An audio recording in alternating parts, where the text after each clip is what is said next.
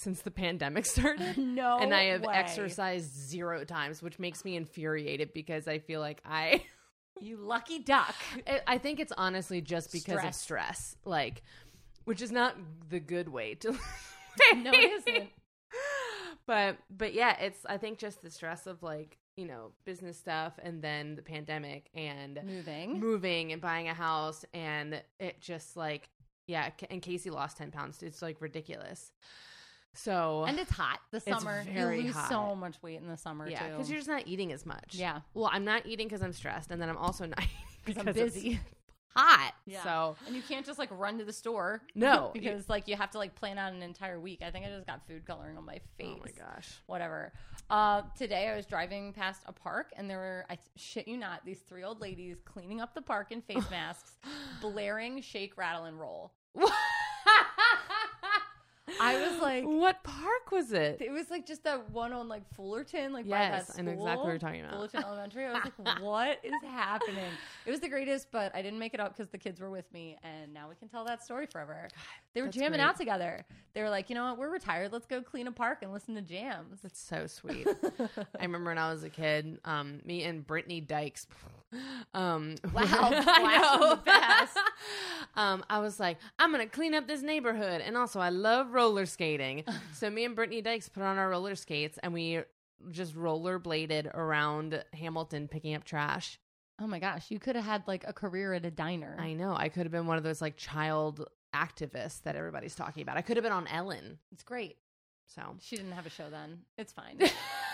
Did she not? When did she start? I, did don't- her whole. I forget you're a lot her. younger than me. Yeah, she probably had a show in the '90s. Yeah, for sure. Yeah, for I feel like sure. she did. I don't know. because when did that episode come out? The puppy love episode was probably in like I think that was like 92 or 93. 1993. Yeah. Okay. So, she didn't have a talk show yet. Yeah, but she was a thing. she was still a thing. Yes, you're right.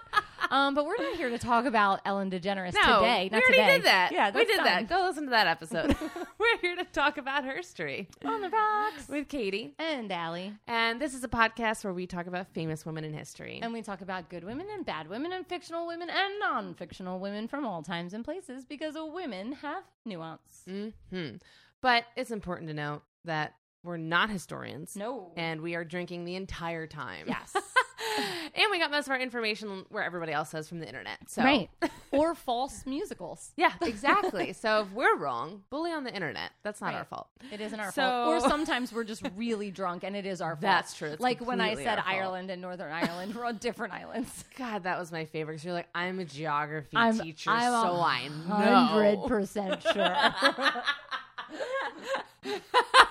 It was great. Oh my gosh, fantastic! It's like when anyone asks me a question about radon, I'm like, I know that I'm literally a professional, but I don't know the answer to your I question. I can't tell you. Um, so, but you might be testing for radon in your own home. Which means you can't open the windows. You can't open the windows. So your hands are sweaty. Your phone's going to slip out of your hand. So you cannot look up what these women look like. You can't. So we're going to talk about what these women look like so you can get a picture in your head while we're telling their story. We're going to get a little physical, physical. Allie, who are you covering tonight and what does she look like? Well, I need to put out there that this is our July episode, our Mhm. July 4th celebration episode, and also the musical Ham- Hamilton is coming on Disney Plus like tomorrow. Yes. So you heard it here first. I am doing Elizabeth Hamilton. So exciting. Star Spangled Extravaganza. yeah, this is excellent. It's our it's our politics episode, Yes. as if we don't ever talk about politics. um, there's a famous portrait of Elizabeth Schuyler or Elizabeth Hamilton, known as Eliza, um, painted in like 1780 that shows her in a Marie Antoinette style wig with a veil and like a silver gown. She has a bit of a hooked nose and a cleft chin. Her lips were pressed tightly together, but you can see that there's like a sparkle in her eye. Like she definitely had to have some sort of cool energy to Yeah. catch Alexander Hamilton's attention because he's a bogus dude Yeah. she was in life a brunette, but she powdered her hair like a high class woman would do.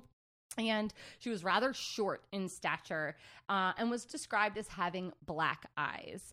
In the original Broadway cast, she's played by Phillipa Soo, who had her Broadway debut right out of Juilliard into being Eliza Hamilton. Are you kidding me? Yeah. Isn't that wild? That's bananas. so we see her. There was also like a 1930 something film about Alexander Hamilton where some woman plays her, but I didn't recognize the name. So I was like, whatever. Phillipa Soo's the only one anybody really cares about right now. Absolutely. and you'll see her tomorrow on Disney Plus. Okay, who are you doing and what do they look like? I am doing Leslie Knope. who we reference way too often So on this often. podcast. Heavy last week on the Parks and Recs. Yes. Uh, I think it's because we knew this was coming up. I think so too. Okay. So Leslie is 5'2 with a trim figure, blonde hair, which sometimes goes from like platinum to more natural blonde. Um, typically parted to the side and curled. She really, I don't think, ever has it straight. no. Never. But she does have like, you know, bangs sometimes and she parts in the middle sometimes, but mainly to the side and curled. She has almond shaped wide set eyes, a petite nose, and thin lips, and can typically be seen in a nice pantsuit. so And she's Amy Poehler. she's Amy Poehler. and I think she has, she has blue eyes, right? yeah, I think Yeah. so. blue eyes and Maybe. like the one of the things i love about leslie knope's face is that whenever she's excited her eyes get so big and Mm. excited and i just think she just like her character has this bright beautiful positive face so that's what she looks like All about the politics tonight. Yes. all right so i want to know what we are about to drink Okay. So this is called the Anything But Helpless, which Helpless is one of Eliza's title songs in Hamilton. And it is either in the bottom of a champagne champagne flute, put a little tiny bit of sugar or a sugar cube, pour an ounce of absinthe over it, top it with rosé, um, bubbly rosé, and then add in three like separate pieces of lemon twists. okay So, well cheers. Mm. Like- Refreshing. mm-hmm I love a cold. I love anything with champagne on I it. know. Uh, what's funny This is is mine also has champagne. Great. That's great. We needed that tonight. yes, we did. We needed something fun and celebratory. Yeah, because I mean, Um, as everybody saw on the internet this week, my daughter burned her body off gosh. on a fire So, pit. just so everyone knows, Caroline is doing okay. She is. but it was just a very scary weekend. Is I mean, I I know that I'm just the aunt, and I was like crying in my car all day. Yeah.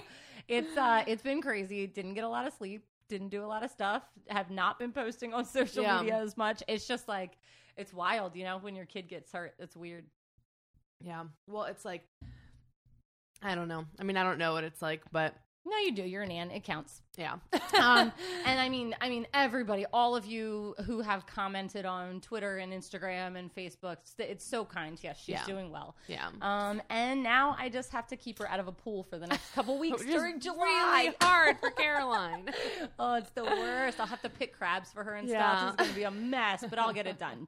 All right, tell me what you know about Eliza Schuyler Hamilton. Okay, so I know that she is a sister to Angelica and Peggy. And Peggy.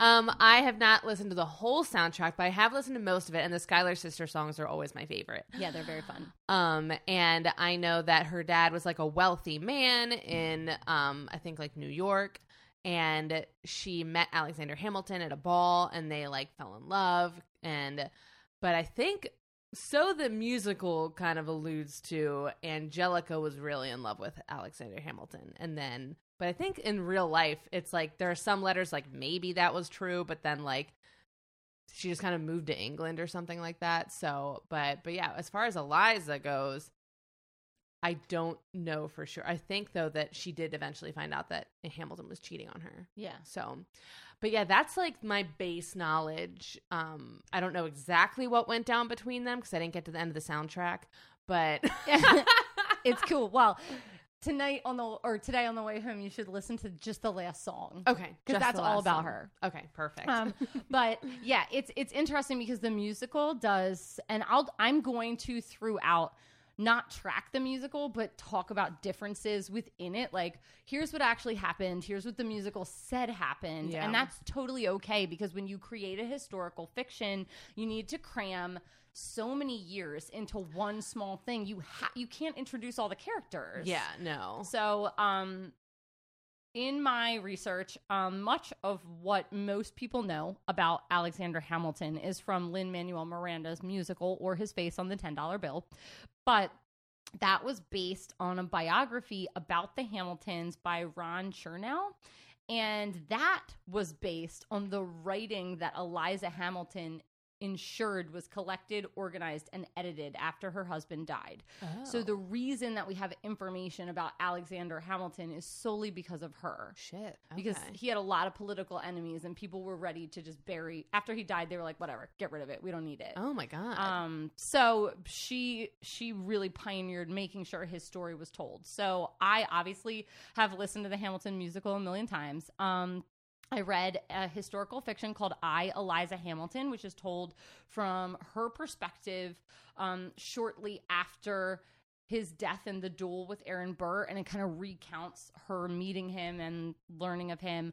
I also read an article called What Eliza Hamilton Left Behind, like her mark on America. And then I listened to a History Chicks episode where they interviewed, and they don't have an episode on Eliza or on the Schuyler sisters Okay. because there's not enough information about those girls yet. In about 10 years, we're going to have so many Ooh, books I'm about them sure.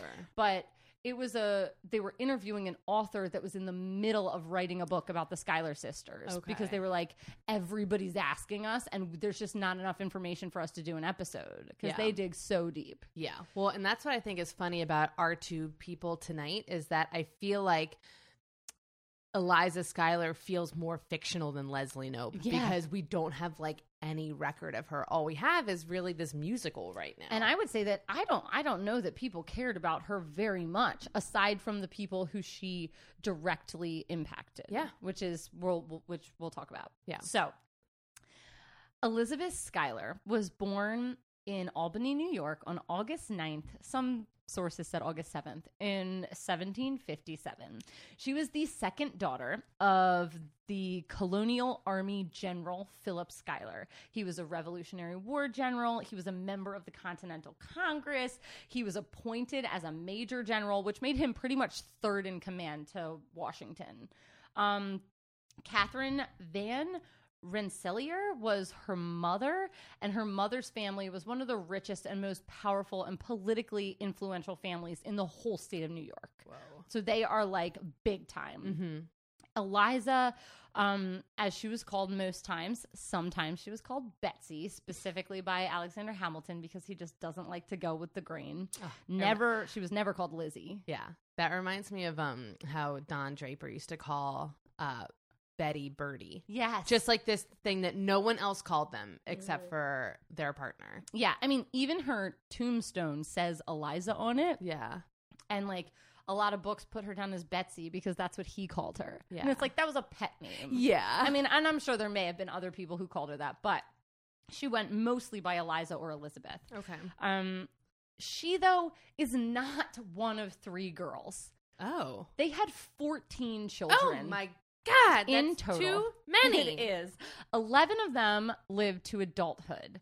Obviously, this includes famous Angelica Schuyler, very intelligent and witty as fuck, and Margaret or Peggy Schuyler, who was the prettiest of the sisters, young and super funny. She was just known as being so rambunctious. Other siblings, this is not all of them, but other ones included John, Philip, Cornelia, Catherine. There were definitely boys. Something that the musical says is, you know, that Angelica was the oldest and her father didn't have any sons, and that's just not true. She was the oldest, but there were boys in the family. Yeah, and the New York Cityest. Yeah, and and the gossipist, but that doesn't make her one of any less. So her family were Eliza's family were really wealthy Dutch landowners who, and okay, the first three were girls. It was Okay. Angelica, Eliza, and Peggy, and they were all only a year apart. Okay. So they were the three. So they were like the three older crew. Yes. Okay. So her family was extremely wealthy, came from extremely wealthy Dutch landowners who came to Albany in the 1600s. So they were old money and well regarded. Her family did own slaves, and Eliza grew up around slavery, which we try to wipe away from Northern history. Yeah, we do. But it's true. Um, and the Schuyler family was kind to their slaves and treated the children as playmates as they grew up, but that does not make it okay. Um, and both Eliza and Alex were very anti slavery in adulthood. Mm, good. So that's kind of a positive change that took place. Obviously, them thinking that did not have any effect until the mid 1800s, long past Alex was dead. She and her siblings also traded and interacted with Native American tribes and children in the region because they lived in Albany. It wasn't like a big city, so there were a lot of Native Americans living around their house. So they were just really ingrained in different cultures.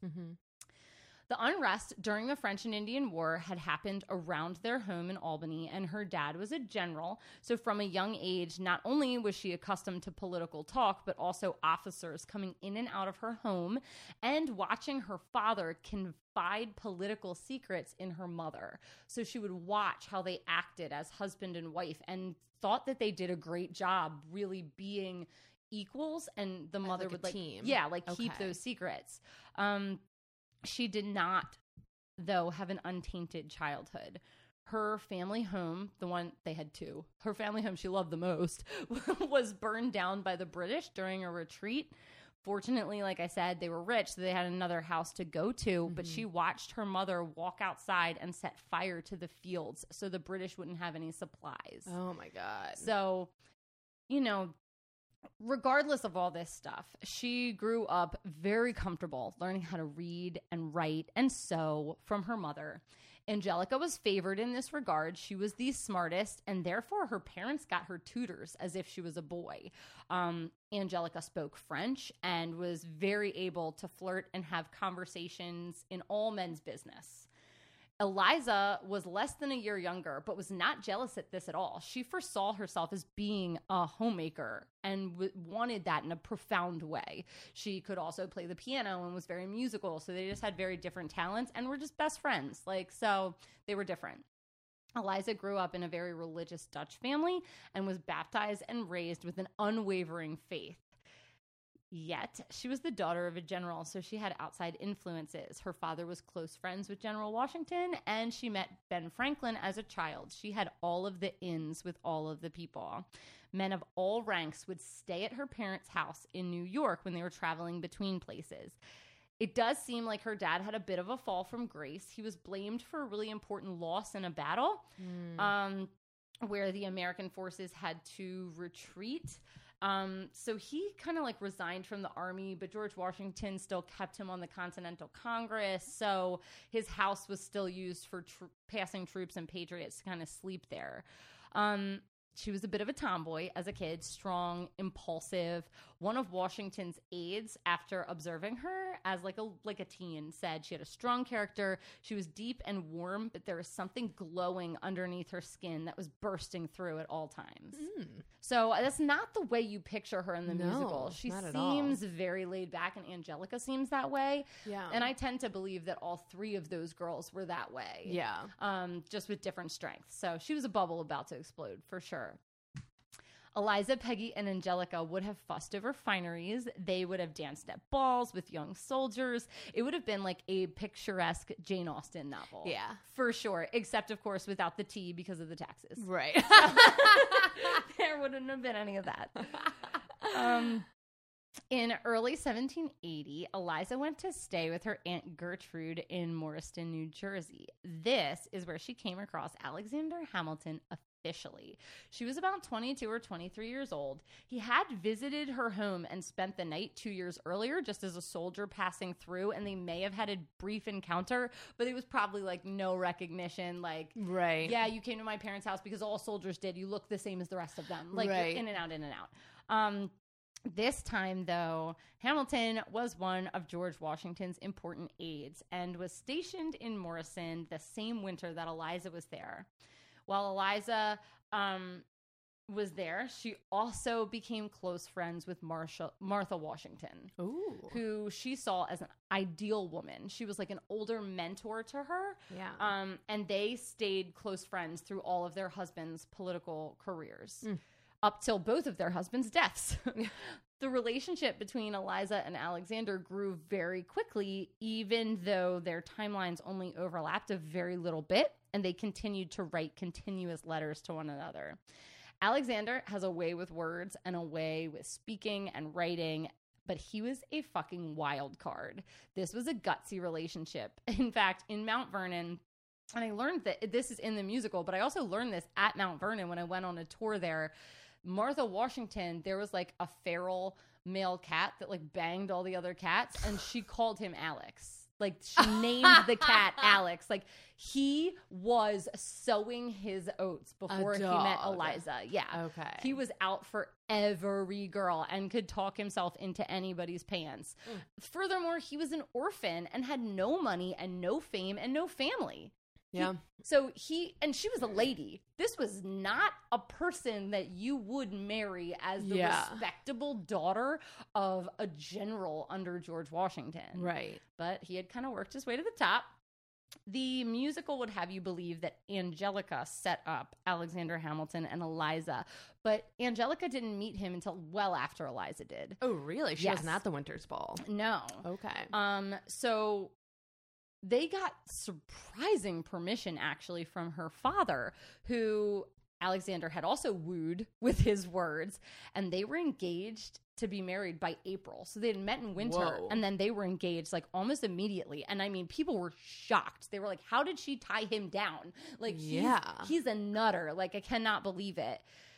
This is um, also surprising because two of the Schuyler daughters, Angelica and Catherine, eloped because their father would not give permission on Oh, shit. pairings. Okay. So the fact that he approved of Alexander, who was the lowest of the men they were asking Yeah. for, was like a very weird thing. It was like he, for some reason, impressed Philip Schuyler when these other like men did not. yeah. Um, I should also here probably bring up the relationship between that you alluded to between Angelica and Alexander. There's definitely a notable flirtation that you can see in letters um, and from recollections from other people. But Angelica was married before Eliza even met Hamilton. Oh. She wasn't single at the time What? at all. She she was married, and the musical would have you believe she gave up Hamilton for her sister, um, and married someone else, and that just isn't true. Now, some historians say that she eloped and kind of like wishes like oh maybe Oh, if like i had just waited like you know i'm only a year older maybe he would have went for me if i waited like one second to Yeah. marry this other guy um now, there is serious speculation that Angelica and Alexander had more than an in law relationship, but there's no proof of that. okay. There is a letter between Angelica to Eliza that said, If you were as generous as the old Romans, you would lend him to me for a while. Oh. So, like, that's, I don't know if that's sister banter or what. Yeah. but, like, you don't really ask your sister to lend your fiance over. No, that's That- weird. Yeah, super weird. But I guess, I don't know. They didn't have Twitter, so. Yeah. they couldn't slide into each other's DMs. Right. So. Um, Eliza loved, loved, loved Alexander Hamilton. Like Mm. her desire and honor was for him all the time. It was strong and profound. Alexander kind of liked her. we can't Oh. we can't really tell. Some of his love letters are super passionate and like there's these beautiful phrases and poems and like he wrote in a letter to her I meet you in every dream, and when I wake, I cannot close my eyes for ruminating on your sweetness, which is so beautiful. Yeah. And the things he did proved that he loved her, like when Benedict Arnold committed treason, Major John Andre was there as well, who was a young family friend of Eliza's when they were kids and or when they were teens. And Mhm. he begged George Washington to give him a lighter sentence for Eliza. He was like, "Please don't do this Oh to him." gosh. I mean, he did. He got he got hung, but yeah. like Eli- like Alexander Hamilton was there like pushing for her Yeah. in those hard moments. But then in a letter to a male friend, he said, "Though not a genius, she has a good sense enough to be agreeable, and though not a beauty, she has fine black eyes." is rather handsome and has other requisite of the exterior that make a lover happy. Hmm. So that's rude. Yeah, that is like- a little rude. I guess if you don't know you're going to be a founding father, you don't know all your letters are going to be published. Probably not. But I just, that's not very kind. no, it's not. Especially to say about your fiance. Yeah. December 14th, 1780, Alexander and Eliza were married at her family mansion. They had a short honeymoon at the pastures, and then Alexander returned to military service. Eliza soon joins, joins him at New Windsor, where the army was stationed, and fell into the role of army wife, moving when she had to, being friends with First Lady Washington, who wasn't the First Lady yet, but pretty much her excellency's husband, His Mhm. Excellency. Alex was you know, a force to be reckoned with and has a fight with George Washington. And they move back to Albany for a while and live with her parents. And then they build a new house back near where Washington is in the New Windsor headquarters. And Eliza just busied herself with setting up a household. Um, she helped Alexander with his political writings. For example, parts of his 31 page letter about his financial plans for the country were in her handwriting. Oh. So either she recopied them over or was his scribe while he was talking. Soon, though, Eliza moved back again in with her parents, and we presume this is the time she realized she was pregnant and she doesn't want to be in army barracks. Oh, okay. She has her first child, Philip, the following January. While apart, Alex wrote her letter after letter after letter. This man wrote her page after page after page, and she was like, it was hard for me to keep up. Like, I Yeah. couldn't even write back to all the things he was writing. I don't know how he found time. There are love letters, there are military secrets, including plans for the Battle of Yorktown, which doesn't Oh. seem safe to me. No. Like, that's like my gosh. Really bad that idea. what- That's I how we won the fucking war. Right. Who was who found whose thing in the cigar cigar thing? That's like a Civil War thing. Oh, there was like a, uh, a paper rolled up in a cigar. Yeah, like I feel like found it was like Robert E. Lee's cigar or something like that. that and they, found, the plans for Yeah. the South. Yeah. Mm. And it's like, that's just really not safe. I guess right now, though, like, I don't know. I guess they didn't have the same, like, thing about intercepting people's letters and stuff, which they did. That's how they found out Benedict Arnold was Right. like a spy. Yeah. So I don't know. It just seems unsafe to me. but I guess maybe people didn't write stuff like that to their wives. I don't know. But after the Battle of Yorktown, Eliza and Alex could come back together in Albany. It should also be noted that in this time, Angelica and her husband moved to Europe. And the letters continued between Alexander and Angelica. And Mm. as they allude in the musical, there is some weird comma placement.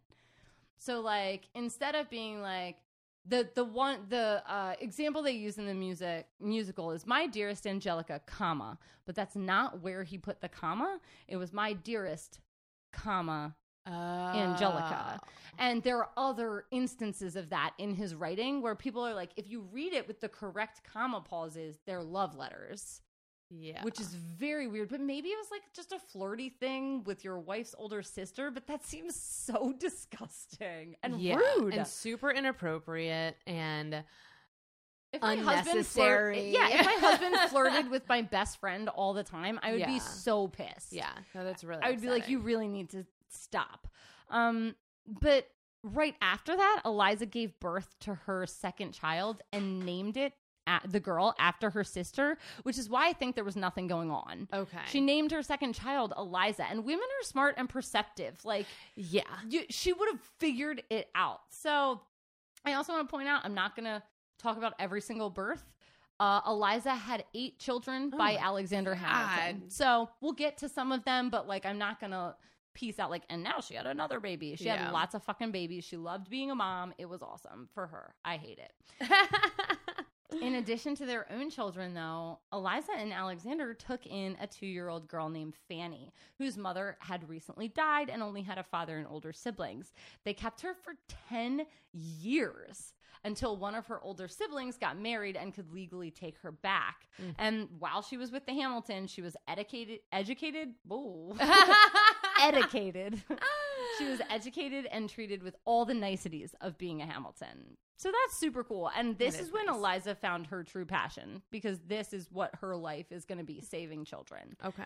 The Hamiltons had an active social life after the war. I mean, other than being Revolutionary War heroes. Right. At the first inaugural ball, Eliza shared a dance with George Washington. Ugh, that's so cool. I know.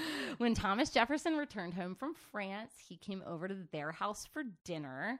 When Alex became Secretary of Treasury, her political and home duties increased. Um, she was, with other political wives, the like official upper class of American society. right. It was like, you want to be one of these ladies. They're the founding women. right. Eliza also continued to help Alexander's political career. She acted as the intermediary while he wrote the Federalist Papers, which were supposed to be anonymous. So she would like drop them off at the publisher, which your wife's not that anonymous, but whatever. Yeah. she copied portions of his defense of the banks of the United States, and she would sit up and listen to Alex read his ideas and Washington's farewell address, which he wrote over and over again, helping him tweak it. Mm. Um, so he wrote the final words that Washington would give as his on his last day as president, and this has been heavily disputed throughout history because Madison wrote an earlier version that Washington did not use, and then Alexander wrote a new version that was used, and people thought Alexander Hamilton like edited Madison's version, but it's not. It's Okay. solely his Solely writing his. um, and Eliza's tweaks. All the while, she's raising five children and picking up and moving each time she needs to to New York City, to Albany, to Philly. She is all over the place. And then in 1794, Eliza suffers her first miscarriage. Mm. And this crushes her. Mm. It is horrible. I don't know how far along she was, but by the way they talk about it, and it really doesn't matter how far along you are emotionally, but physically seeing something is very crushing and it kills her. And then her youngest child gets really, really sick.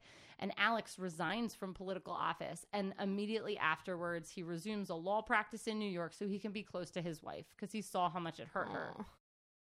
However, dickhead, around this time, a young woman named Mariah Reynolds approached Alexander Hamilton for monetary aid. While Eliza was visiting family in upstate New York with her children, Alex was in his mid 30s and Mariah Reynolds was in her early 20s. Both were married. A several month extramarital affair occurred between the two that Eliza knew nothing about, but um, Mariah's husband found out and began to blackmail Alexander Hamilton for monthly money. He was paying him about a third of his annual salary a year Oh my god. to keep his mouth shut. Now, as we said earlier, Hamilton's not really a great guy, so he had some serious uh, political enemies like Thomas Jefferson and James Monroe, who really did not believe in federalism. They were anti federalists. They were continually trying to dig dirt up on him. So they start seeing all this money go out of Hamilton's ledger, and they're like, whoa, whoa, whoa, he's got to be doing something illegal. Like he's funneling money out of the Ah. government. The problem was to prove himself innocent of political fraud, he had to admit to the affair. Fuck. And to keep it in his own power, he had to do it in his own words. So in 1979, like six or seven years after the affair, he's been pegging this family.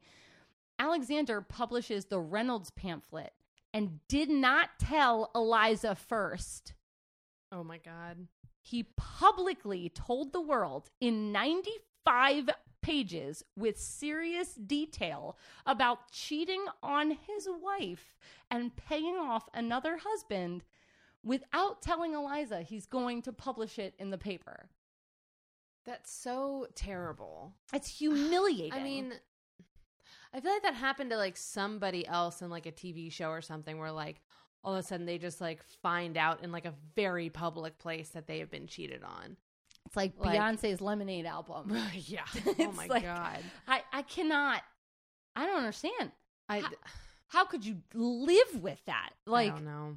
and especially because it happened in your home, it happened right under your nose. Yep. Like he married up. Do you know what I mean? Like he had no right, No, uh, but- and you didn't. never have right to do that, obviously. But it was such a problem. Eliza had just had a miscarriage and she was pregnant with their child because he had gone years without telling her about this affair. And she was like, you know what? Fuck you. And left him. She went to her parents' house in Albany where her newest son was born. She did eventually end up coming back to their marital home, but it was not for Alexandra Hamilton. It was because her oldest child, Philip, was sick with typhus and they needed New York doctors, New York City doctors.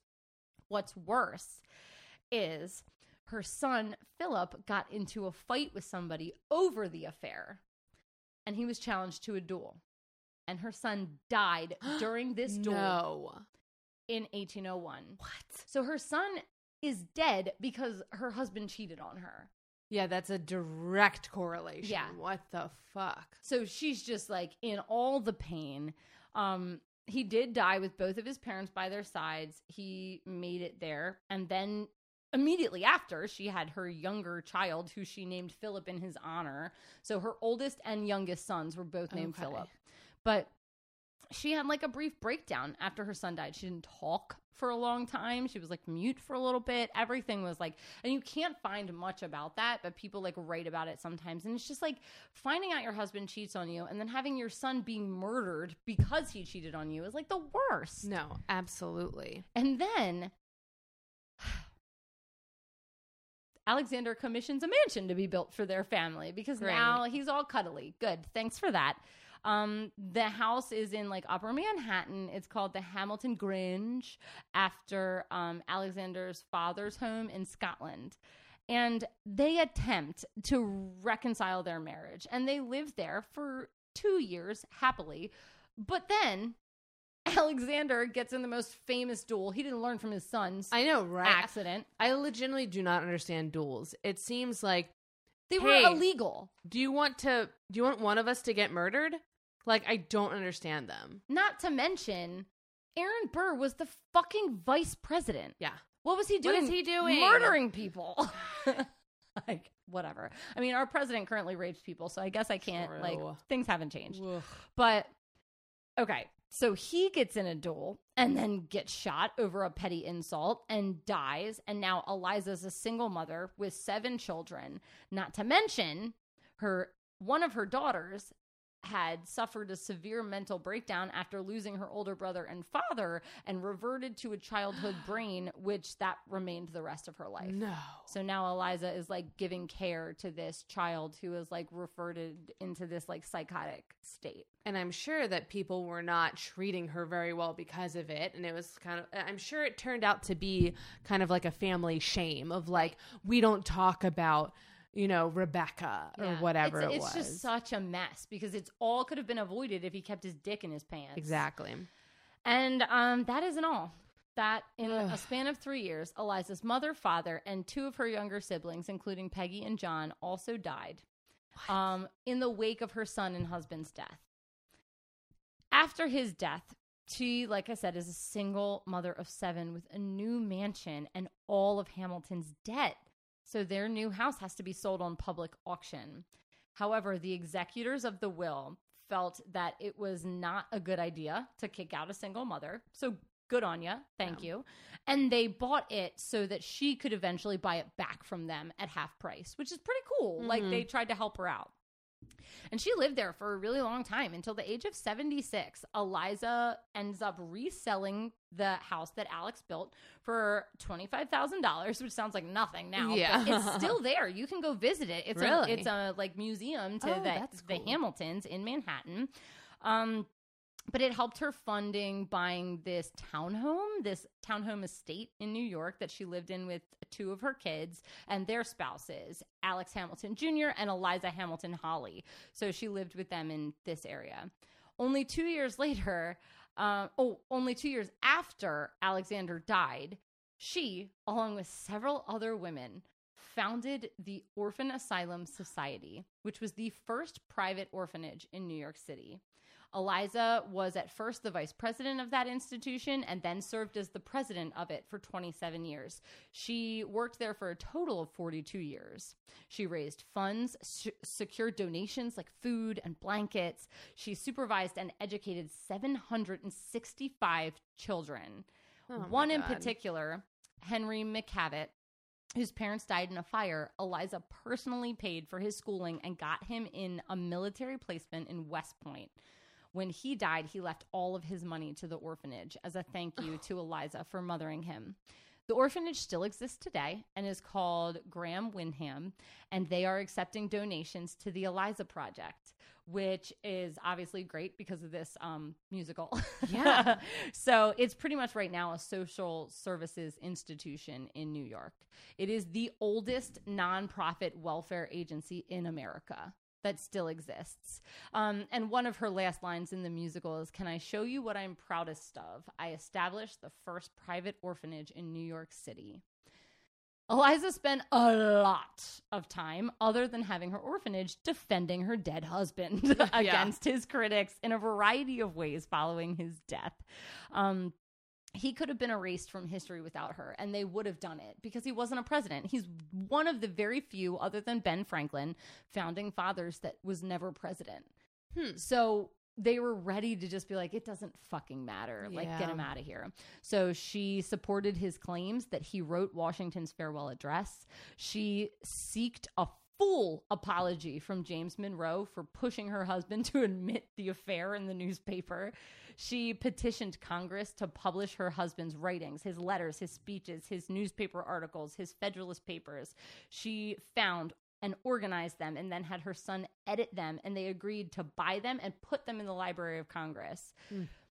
Um her son went on with her help and her anecdotes to publish a book called History of the Republic of the United States of America as traced in the writings of Alexander Hamilton and his contemporaries. She was so devoted to Hamilton and his writings that she wore a sonnet that he had sent her folded up in a locket around her neck for the rest of her life. Whoa. The um, writings from Hamilton took a lot of extreme effort to make sure that they got where they were supposed to because he wrote every single day. And we would not have all of these without her.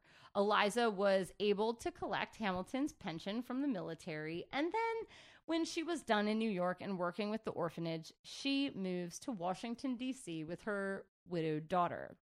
Eliza was in her 90s and still dedicated to charity work while living in Washington, D.C. She helped Dolley Madison and Louisa Adams raise money to build the Washington Monument on the National Mall. What? That's crazy. I know. She made sure that got done because of her respect for the Washingtons. At the cornerstone laying ceremony on July 4th, 1847, Eliza rode in procession alongside President Polk and future presidents James Buchanan, Abraham Lincoln, and Andrew Jackson. Hold on. This is, she's still alive in 1848.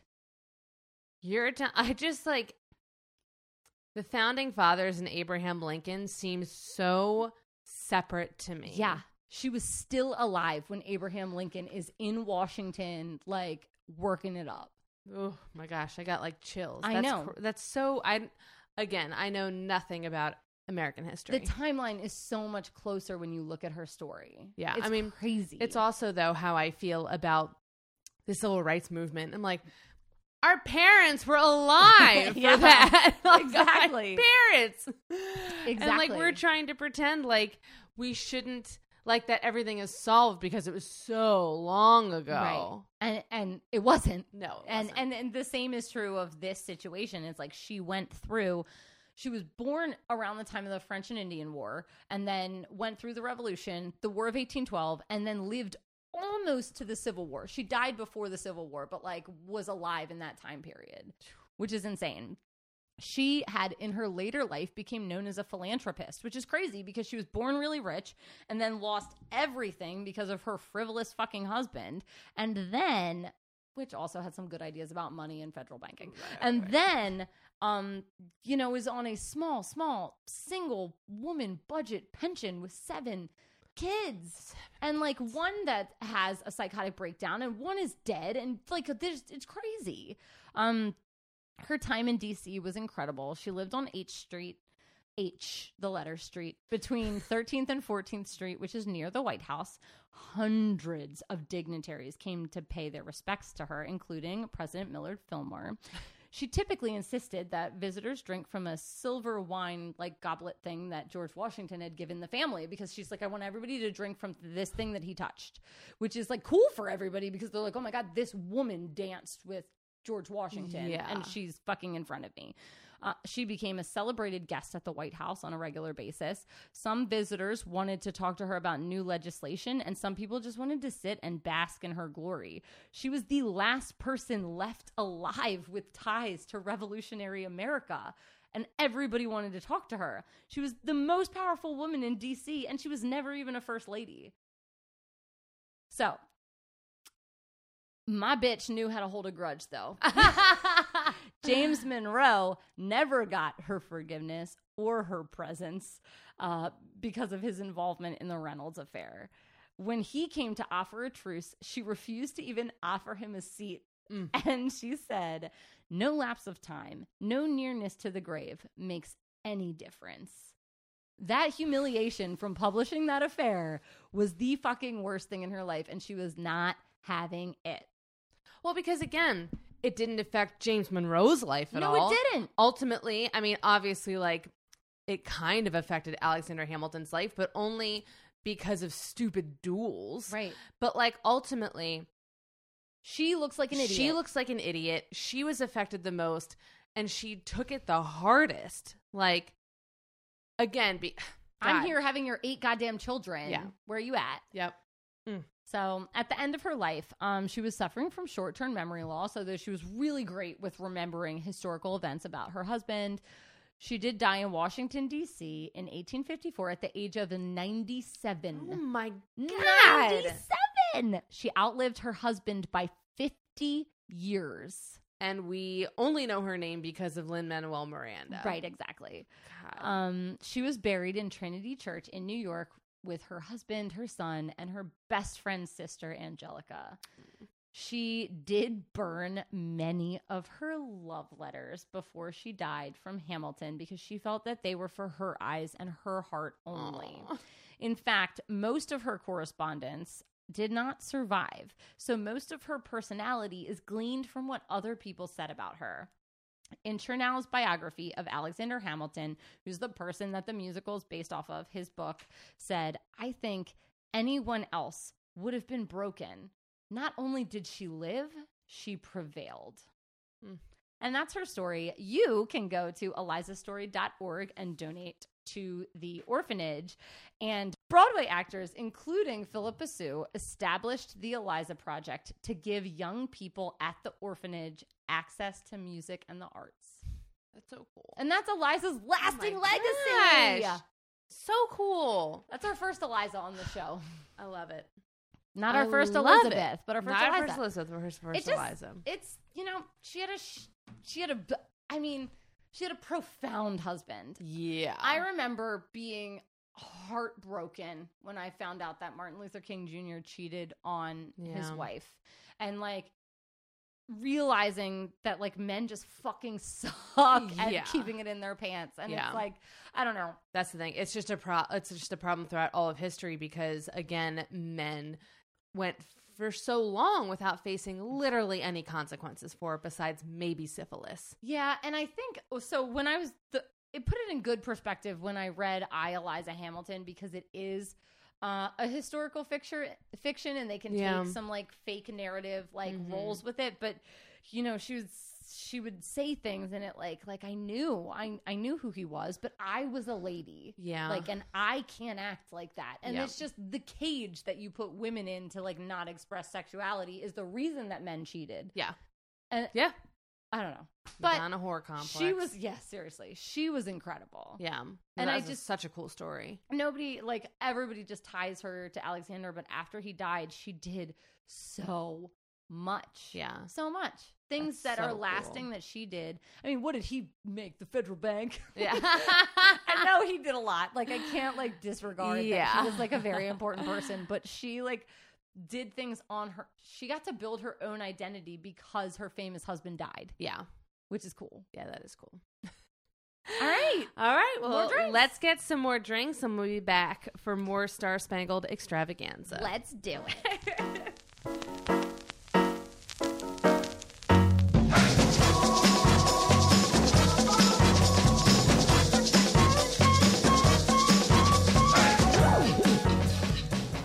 been a waffle incident. We're back. Uh, I did take a trip down the stairs and I spilled a good bit of my See drink. you next fall. See, seriously. Um, but everybody, I'm fine. Um, our cocktails have waffles on them, so I was kind of distracted. It's So I our was- first I was waffle. also eating a waffle while I was going down. so now I'm and now I'm sticky, and so are your down, stairs. down, down, down. Yeah, I love it. okay, okay. So back for part two. Tell me what I'm drinking with this wonderful waffle. This is called the Nope We Can. Are these waffles from Jerry's Diner or no? you mean JJ's? oh shit! So it is vodka, pink limoncello, maple syrup, a splash of mango juice, and then you top the whole thing with prosecco, and then you garnish with a wedge from a waffle. I love it. Cheers! Cheers. Oh, it's delicious. Very tasty. I love it. I'm gonna dip my waffle in Yeah, it. Yeah, dip your waffle in it. This tastes really good. I, Yeah. until I swallowed and got the aftertaste. Everybody try this one. Mm. And really, it's like a mango smoothie because you can't really buy mango juice outright unless you like And it's really not orange. It's the same color almost as my cocktail. yeah, it is. Um, I thought it was good. My, my goal was for it to be pink and then float the mango juice to the bottom and for it to be layered with pink and orange. uh, that didn't happen. didn't work out. Um, but We're gonna have to. Now we're eating on Mike. We're I know. disgusting. Whatever. We're gonna have to um come up with a separate Fourth of July cocktail I know because these are not. I mean, the episode's great. episode is good, very patriotic. the um the drinks are not No. Because I was worried that you were gonna do super patriotic drinks. So I was like, oh, I'll do like a brunchy Galentine's Day drink. And then we both did rosé. yep. Listen, maybe political ladies just like rosé. It's fine. Maybe, but mm, I really like the um the maple and the mango together. My mouth is confused by it, Yeah, but it does. For some reason, it does taste like waffles with syrup and whipped cream. it does. You did a nice job on that. Thank good, you. good waffle cocktail. Thank you. Words I never thought I'd say. so, what do you know about Leslie Knope? Okay. I know that Leslie Knope works in the Parks and Rec department. Mm-hmm. Um, she ends up with a job in like the federal government, Mhm. like Parks Department. Mm-hmm. She has triplets Mhm. towards the end of her life. She is blonde. Mm-hmm. She loves Madeleine Albright. Mhm. she dates Louis C.K. she is a big old whopping feminist Yes. and loves her best friends and their decisions. Um, she's sometimes misguided, Mhm. but has the best of intentions and is incredible. And I love her. And if we don't end the episode singing "Bye Bye Little Sebastian," I don't want to be friends with you anymore. so, all that is true. okay, And but because of course Leslie is a fictional character from the show Parks and Rec, I cannot cover seven seasons of things. No, it's too much. So if I miss your favorite plot point, I really do apologize. But I think I have set up the episode in a in a nice, lovely manner. it's great. So She's also really into sex education. I forgot Yes, that. she is. Okay. So uh, I honestly mainly just got this. I got to watch a lot of Parks and Rec this week, which was a really nice way to do research. Excellent. Um, and I just watched a lot of YouTube videos about her, and there was one really cool article about how, like, the article was all about paralleling the ways that she and Tina Fey represented feminism in Parks and Rec and um and 30 Rock and I was like, "Oh, I love both of those shows and I love both of them. So like this is going to be great." And so I like was reading the article and then I only got one page through and then I left and then came back the next day and the article was suddenly unavailable. Isn't that annoying? I hate that. It was really upsetting. I guess it was all of a sudden, you know, Not I don't appropriate. know, not appropriate. well, so. do you think that Amy Poehler would be insulted that we did an actual episode about Tina Fey and now we're doing an episode about Leslie Knope? no, because according to her book, yes, please, um, Mike Schur like compliments her and he goes, I know you're going to hate this because you're going to think that it's a form of bragging. So I think that she would prefer that we do an episode on Leslie instead of her. okay, good because I think Leslie Knope is incredible. I do too. My daughter, I my daughters love the show Parks and Rec. Yeah. and it's, It's so, so positive. good. It's Yes. so positive to what like she has conversation. Oh my god, conversations with other women, not about men, and about men, and about women. Oh, It literally like smashes the Bechdel test to pieces. It really does. So, Leslie Nope was born on January 18th, 1975, to Robert Knope and Marlene Griggs Knope. We don't really know too much about her dad because he died when she was just 10 years old, but we know that her mom is a high achieving public servant who works in the public school sector and is honestly kind of a bitch to Leslie, especially in the beginning of the show. And hits on her fiance. yes, super weird. I'm like not a big fan of her mom. Um, she gets like better, I think, as the show goes on. She's like a but- judge, right? No, she's like a superintendent of like the school board or something like Oh, that. Yeah, Or, like that sounds something right like that, she would be a bitch. Yeah. I work under this. Yeah. so uh, Leslie graduated in the top five percent of her class at Pawnee North High School, where she was co-vice president of the student body and a member of the Model United Nations. but she was born in Eagleton. yes, she was. um, she was a part of the Key Club, Debate Club, Mock Trial, Young Democrats, Young Independents. She was the founding member, Drama Club, Historical Society, Orchestra, Color Guard, and Junior Varsity Field Hockey. she is one of those. Junior varsity. yep. Oh, so she sweet. then attended Indiana um, in Indiana University, graduated summa cum laude from School of Environmental and Public Affairs, all leading to her getting hired by Ron Swanson and almost fired many times to work in the Parks and Recreation Department department in Pawnee, Indiana. And didn't he say he hated her? he was like, I hate her. If you don't fire her, you're an idiot. Yep. or you don't hire her, you're an idiot. Exactly. Leslie is passionate, strong, loving, intelligent, dedicated, determined, and sometimes a little spiteful against things she despises, such as libraries and salad. we see her grow immensely as a person over the course of the show. But the thing about Leslie is that, like the rest of the show, in the first season, she's not that great. And we didn't get to see those amazing attributes early. She's basically written in the beginning like the female Michael Scott, making her failures and naivety the punchline of the show. Looking back, it seems like very obvious that she was like being written to be kind of dumb, kind of like Michael was. But when Mike Schur, the creator of the show, who, fun fact, played um, Dwight's cousin, oh my gosh, what is his name? Oh my God. I know exactly who you're talking about. So if you don't know, like if you're like Mike Schur, who's that? He is the creator of Parks and Rec, um, The Good Place, Brooklyn Nine Nine. Uh, there's another big one. Uh, he was a big like writer Oh on my God. The He's Office. Dwight's cousin. He like jumps out of bars. Yes, Like at people. I cannot remember his name I right now. either. It's so People are funny. screaming it in their cars right now. Scream it's gonna come it. to me. I love to hear your voice. Um, so um, he's a Schrute thrown through. He's a Schrute. So, but when he was asked about it, he was like, it was completely unintentional that she was coming across as ditzy. He was like, I wanted to write her as being really good at her job, but I honestly think that so many years of writing Michael Scott, like, maybe tainted the pot. So they made a decision after the first season not to change Leslie's personality, but to change the way that she interacted with the other characters and how they interacted with her. So people reacted now to her excitability and her passion and her warmth with like kindness and warmth back rather than like annoyance. Right. You know, like it was kind of like instead of everybody looking to the camera like, "Oh my gosh, can you believe this shit that I have to put up with?" It was like, "Oh, that's Leslie and we Yeah. love her for it." and that's why like Mark Brandano was like left the show. Yeah. He was like, I thought this was gonna be more like The Office. Exactly. Douche. So I don't even. I don't know anything about that guy. and similar to how Amy Poehler, frankly, operates in her real life, Leslie operates and the show operates in the same way. So when they started to make Parks and Rec an ensemble cast instead of just the whole show focusing on Leslie, they brought other characters up and made them more dynamic.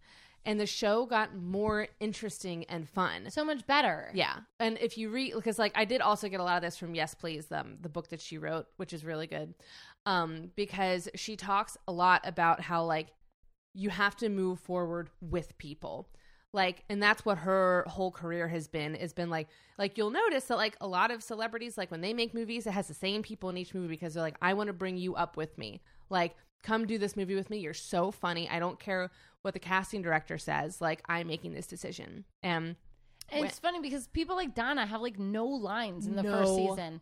She's just like a background character. Yeah. It's unbelievable because I watched um the first season is only six episodes. Yeah. because it was so bad, and and not really so bad. Like I still enjoyed It's watching it, but par of what Re- Parks and Rec is. yeah, because again, they're not focusing on the other people; they're solely focusing on Leslie. Yeah. and stupid Mark Brendanawicz. so once they brought everyone else in, the show started to succeed. Even even if the goal of the show originally was to monitor the growth of just Leslie. Michael Schur said that one of the show's early titles was The Education of Leslie Knope, because the show was always supposed to follow this young, enthusiastic public servant on her way to getting better at her job and achieving her dreams. And I think again, this is what we get in the first season is a show solely focused on Leslie. And it's really evident in her first love story, which reads very Michael Scott to me.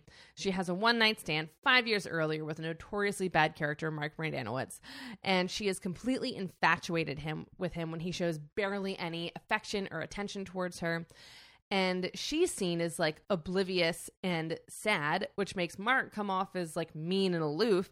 And the whole thing is like really uncomfortable and just a forgettable storyline, which is how the whole first season, all six episodes of the first season are. Yeah, most people feel that way. Yeah. Yeah. But in the second season, we start to see Leslie and the amazing cast come into their own and create a show that will remain in our hearts and on our screens forever because of its refreshing focus on love and positivity, which was not evident again in those first couple episodes. It was like, let's humiliate Leslie. I don't know if people knew it was going there. no, It's great. yeah, it's so good. So, in true Parks and Rec fashion, I am going to tell Leslie's story through things that she loves. And the first thing that she loves is the town of Pawnee. She does. Bump, bump. I wanted to start off where the show is set because it's the backdrop of the entire show and it completely encapsulates Leslie's dedication to things that don't always love her back. when we first meet Leslie, she is the deputy director of the Pawnee City Department of Parks and Recreation. She works under a man who is staunchly anti government, Ron Swanson, and she is constantly trying to make waves with limited power and ability in an effort to prove herself and please her distant critical mother. her first small project is simply getting a drunk man out of a slide. And the first big project we see her tackle is the infamous Lot 48. The pit. The pit.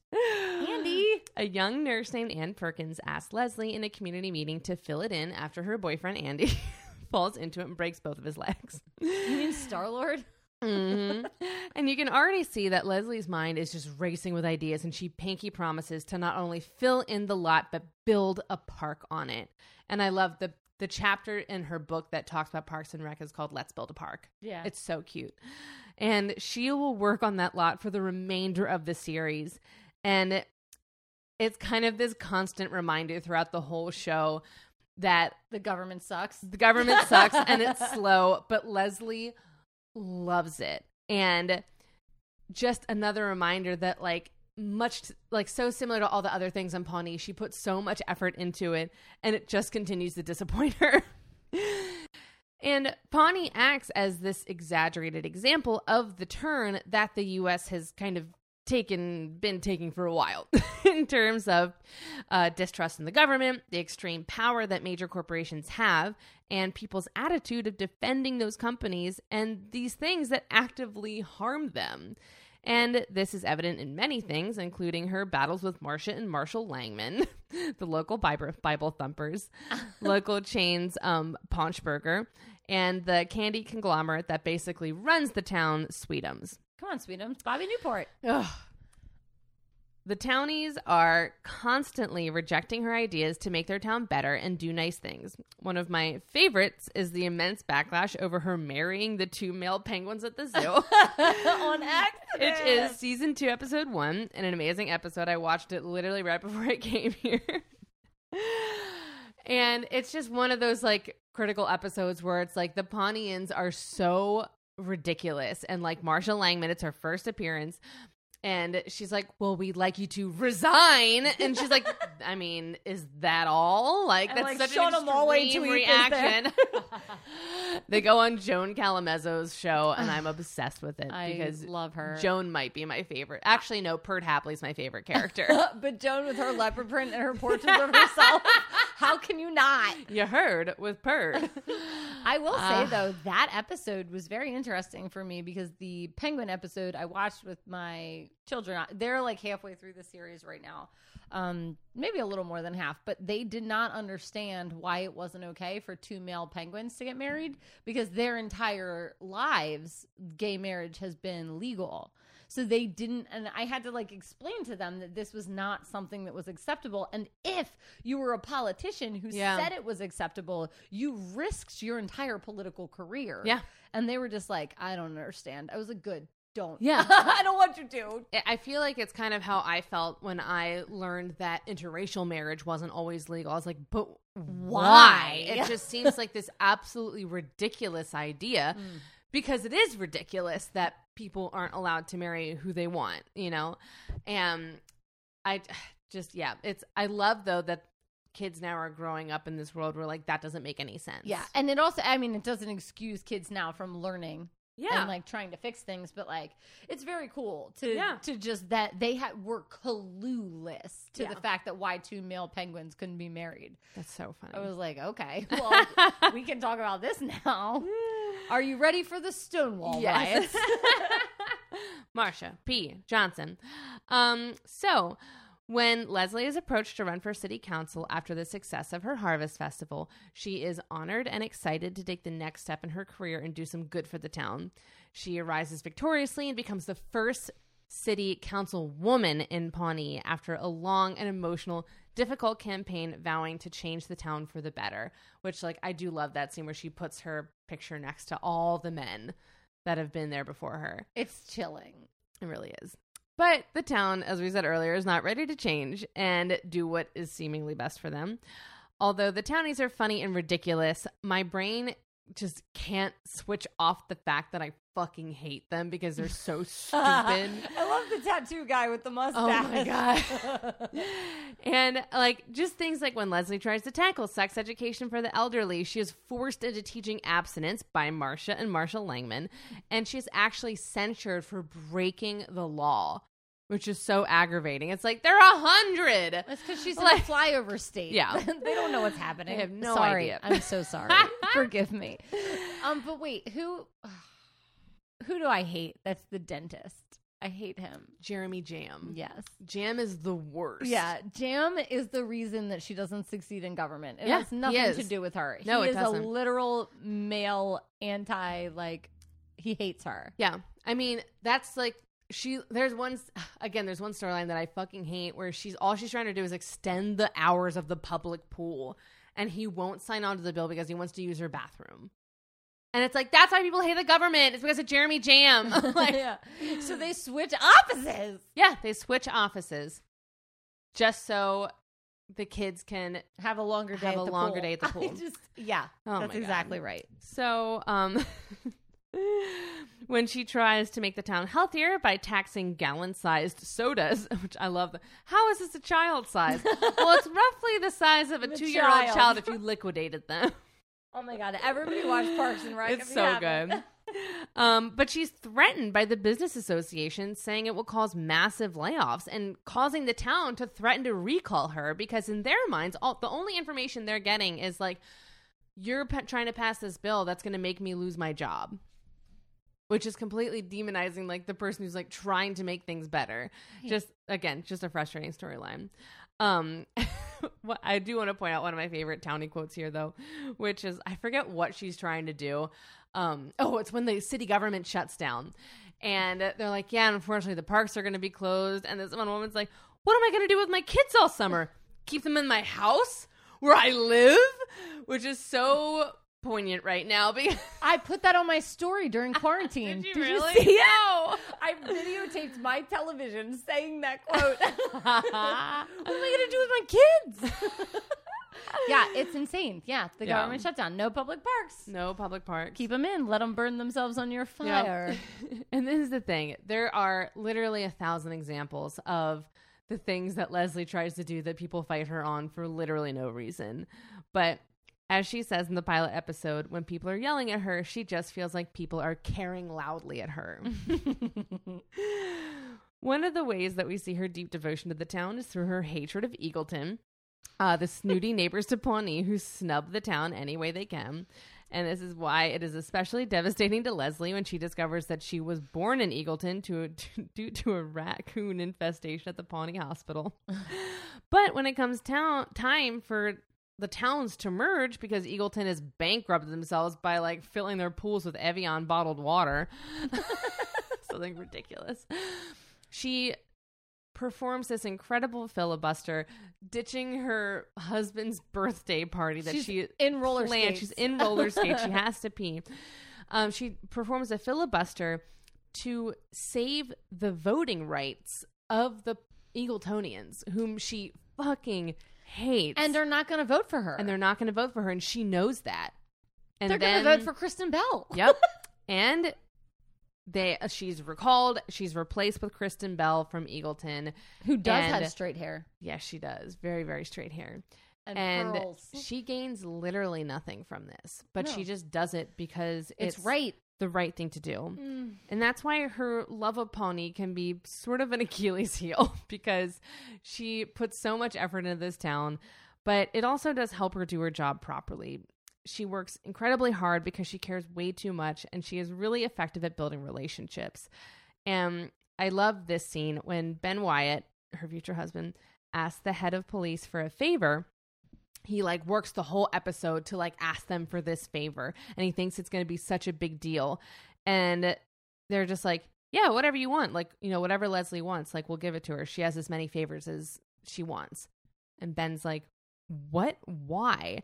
And he said well because leslie uses her favors to help other people which i just love. Because she's perfect. yeah. And this is how she has turned her whole office and like office space into a supporting team, which brings us to the second thing that Leslie loves, which is female friendship. Leslie differentiates herself from women that I saw growing up by not only embracing feminine qualities, but female friends. Because, as she likes to say, ovaries before broveries. Every year, she famously hosts a Galentine's Day where she gathers her gal pals together and they have this empowering brunch full of waffles and presents. She takes her girlfriend so seriously. She really does. Like, I mean, she writes like a 5,000 word essay on why each of them is amazing and lovely and presents it to- to them at that Galentine's Day brunch. But it's not just presents and breakfast that she's giving her friends, it's opportunities and ideas. We see her take April under her wing no matter how much she resists, and she plans out her future, but kind of unwillingly leaves room for April to make her own decisions. we see the overprotective Leslie try and stop April and Andy's marriage from happening, but in the end she realizes that she was wrong and she can't like control April in that way. She was like I was wrong and it's actually the best decision. And And they're like the longest standing couple in the fucking Yeah. show. and then when she reveals her 10 year plan for April, like when they're in DC, it's the end of the show, and she's like, I have your whole life mapped out for you. April wants to go her own way. And, Leslie takes it super personally yeah. and gets really upset. And then April comes back to her. She's like, "No, like you don't. This is the biggest testament that I can give you. It's like I don't need you to plan my own life because you made me confident enough to like go and make my own decisions." Oh yeah. And the, Leslie totally comes around to it. the Leslie April mentorship is a beautiful, beautiful testament. It really to like women helping women. It really is. And she does the same thing with Anne and her best best friend. Anne is perfectly content with her life, but Anne's Leslie, a beautiful goddess. I know. I wish I, I should have like written down some of the things. That she, I know one is like a beautiful starfish, You're such a beautiful starfish goddess. but like Leslie sees the potential in her friends, so she works to get Anne a job in the health department in the government, which causes a huge fight because Anne doesn't want to do it, and then Leslie gets really mad at her again. Like Leslie definitely has her faults, but this is like the central pillar of the show, I think, is Leslie and Anne's relationship. And as we said earlier, the original concept for the show was all about Leslie growing as a person. And from the very first episode, that included Anne as a growth for their friendship. So Anne was always meant to be a really big part of the show. And she, her and Leslie's relationship was supposed to be like this central thing that like you saw grow over time, which is such a unique concept for a show that initially, like as much as we said, like a lot of the first season focused on Mark Brendanawicz, really what we were supposed to be paying attention to was Leslie and Anne. and you really do. cool. I think You he's do, a, he's a forgettable character. He really is. He unfortunately doesn't matter at all, nope. or fortunately. Leslie always finds a way to fit Anne into her busy schedule and make her priority. She always tried to make Anne's life better by offering her opportunities, encouraging her in everything that she does, and making her fun little nicknames. And the thing that I appreciate most as a female with a best friend is that it portrays their relationship as very simple, but very, very deep. So, most of the time we see Leslie and Anne, they're just talking they just get together whenever they have a moment and they talk. And I honestly feel that that is really what female friendship It's the most is. honest portrayal of Yeah. female friendship. Of like, hey, we have two seconds. Let's go look at our phones, the bulleted list we created Yeah. to talk to each other. yeah, Here it is. Exactly. it. I know. I have a post-it note that Yeah. I use to talk to my best friend. I, it's unbelievable to me that like sometimes Paige and I will spend four hours together and then she leaves. I'm like, oh, I forgot to tell her about this thing. You know? Mm-hmm. Like, I really think, I mean, think about their relationship. They never go anywhere together, they Mhm. don't go any big trips. Nothing like major happens with the two of them. They are just there for each other. And Yeah. I think that it's such a good, honest portrayal of a female friendship It is. It's wonderful. and I love it. Um, and that brings us to thing three that she loves, which is feminism. There are a thousand things that make Leslie a strong female role model, but I love that she actively surrounds herself with strong women and even has a gallery of women who inspire her. is And that your mom? Yes. And I I love that it includes herself. It's one of my favorite lines that she has because she's showing Ben who's in DC and they're apart and she's like, "Yeah, I am big enough to admit that I am often inspired by myself and my accomplishments." Which is something I think we could learn from. She is also really invested in the female youth of Pawnee. She runs the Pawnee Goddesses. When a young girl was told that she wasn't allowed to join the Pawnee Rangers, Leslie took things into her own hands and created the Pawnee Goddesses. Their motto is I am a goddess, a glorious female warrior, queen of all that I survey. Enemies of fairness and equality, hear my womanly roar. Yeah. and their catchphrase is We're freaking awesome. they emphasize female leadership and friendship with a touch of with a touch of vindictiveness because she is trying to upstage Ron and his Rangers. How can you not? How can you not? Her group is so popular that some of the boys want to join, and she denies them because it's girls only, which backfires spectacularly when her young goddesses accuse her of displaying the same sexism that they were first privy to. I don't know if that's the right word. Yeah, you're right. Um, Privy. Yeah. But that, it's so great because they're literally going around. They're like, "Isn't that exactly what we're fighting against? Is that same sexism of exclusivity?" And she's like, "No, it's different." They're like, "I don't see how it's different at all. You literally used almost the same exact words verbatim." I know they're so uptight, They're I so love great. it. Ugh, the Gertrude Stein is my favorite. Um, some other notable feminist moments is when she stands up for Susan in the Pawnee pageant, which, by the way, for those Looky Loo fans, Trish, who wins that pageant, is the chair model from The Office. I, I love Trish. I thought I- was great. I've been on YouTube once. Trish is incredible. so great. Um, when she fights for uh, women to have equal job opportunities by becoming a trash collector for the day, and by actively bucking the primary contest when Ben is running for Congress, and she completely shits on men's right activists that are so pissed off at her because she won't bake a pie. Right. Oh, it's great. And she does have a great line there where she's like, God, you know, if you want, stay home, bake a pie, or run for office, go do your, go like do a job. She's like, nobody cares. Like it doesn't matter. Like Yeah. This is not a big thing. no, it's not.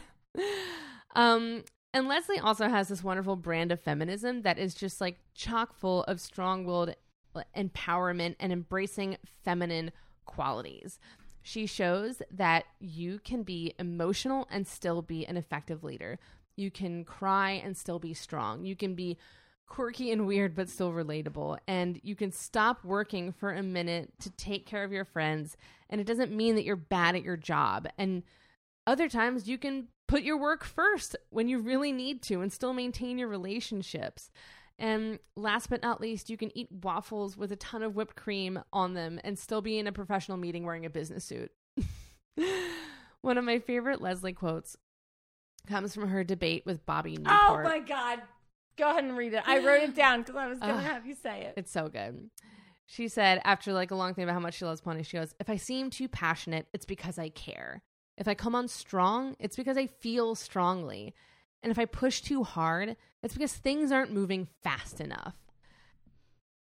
Which, of course, then Bobby Newport is like, Wow, shit, Leslie, that was amazing. Like, Paul Rudd's like, "You're the greatest." yeah. Oh my gosh. It's just such a great moment. That debate between them, especially when she's like, "Ben, I can do this," Yeah. and then she does it. It's like Ugh.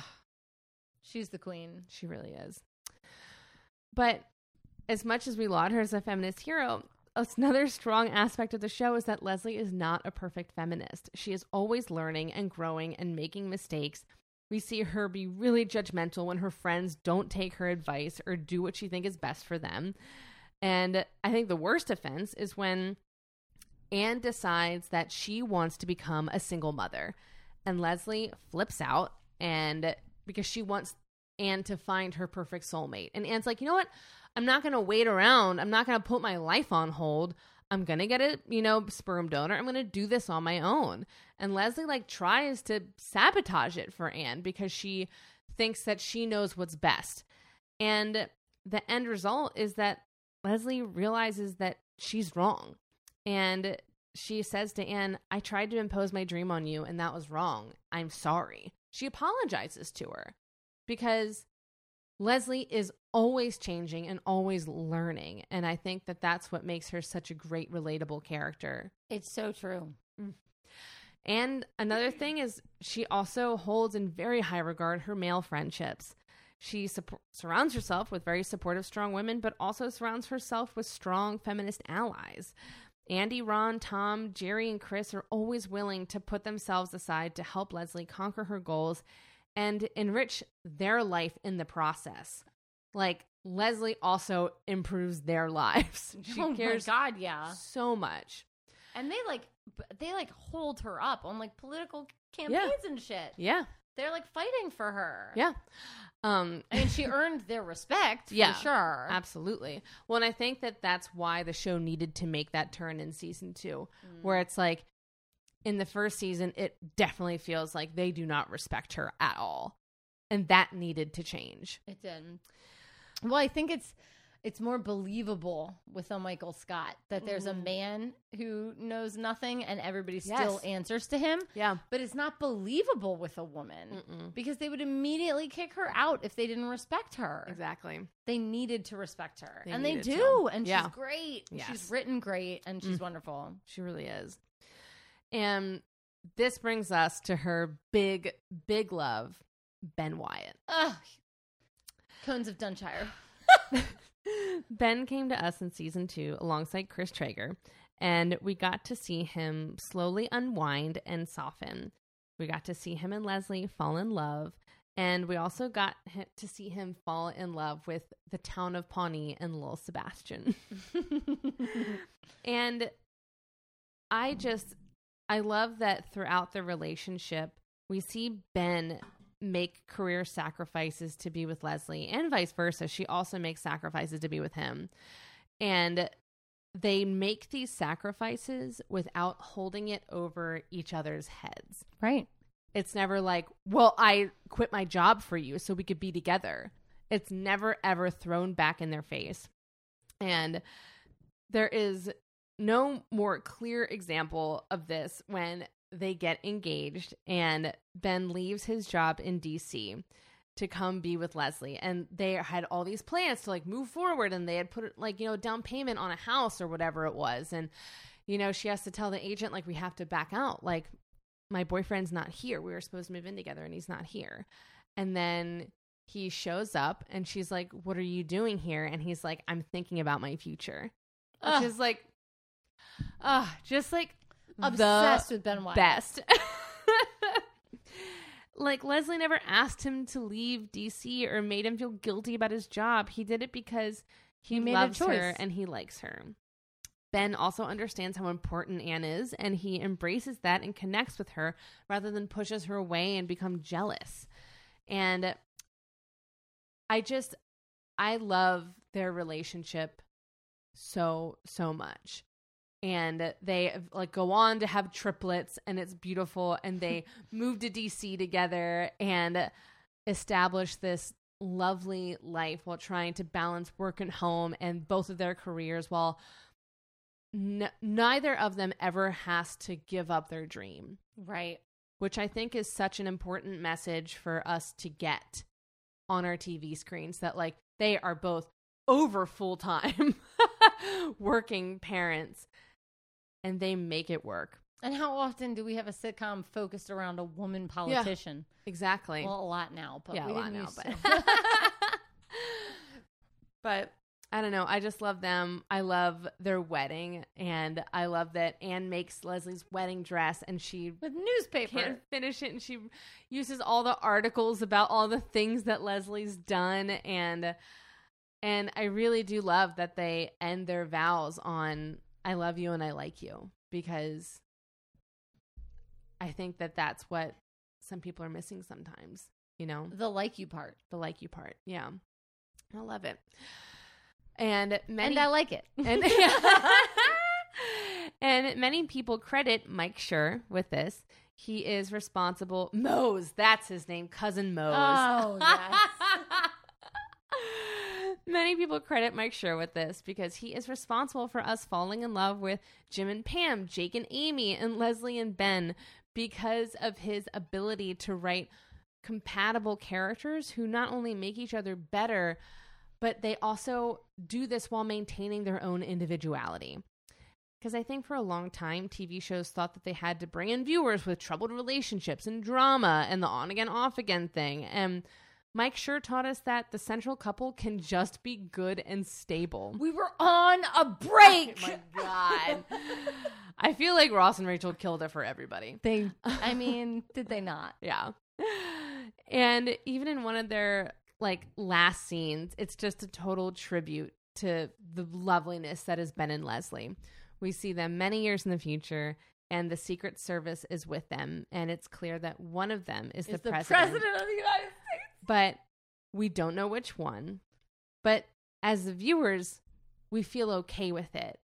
I was never mad that I didn't know who it was because we trust that like each other they're standing by each other no matter who's president like the other one is most likely equally as much the president like I have chills because they both left political jobs in the dust for the other person at Yeah. some point. at some point And they then both they both kept that climbing. So Yeah. you know one of them's president, but you don't know who. i know oh it's so Oh, it's so touching. so great probably should have put a spoiler alert on this episode No. Um, if you haven't seen Parks and Rec, it came out 10 years ago. Get over yourself.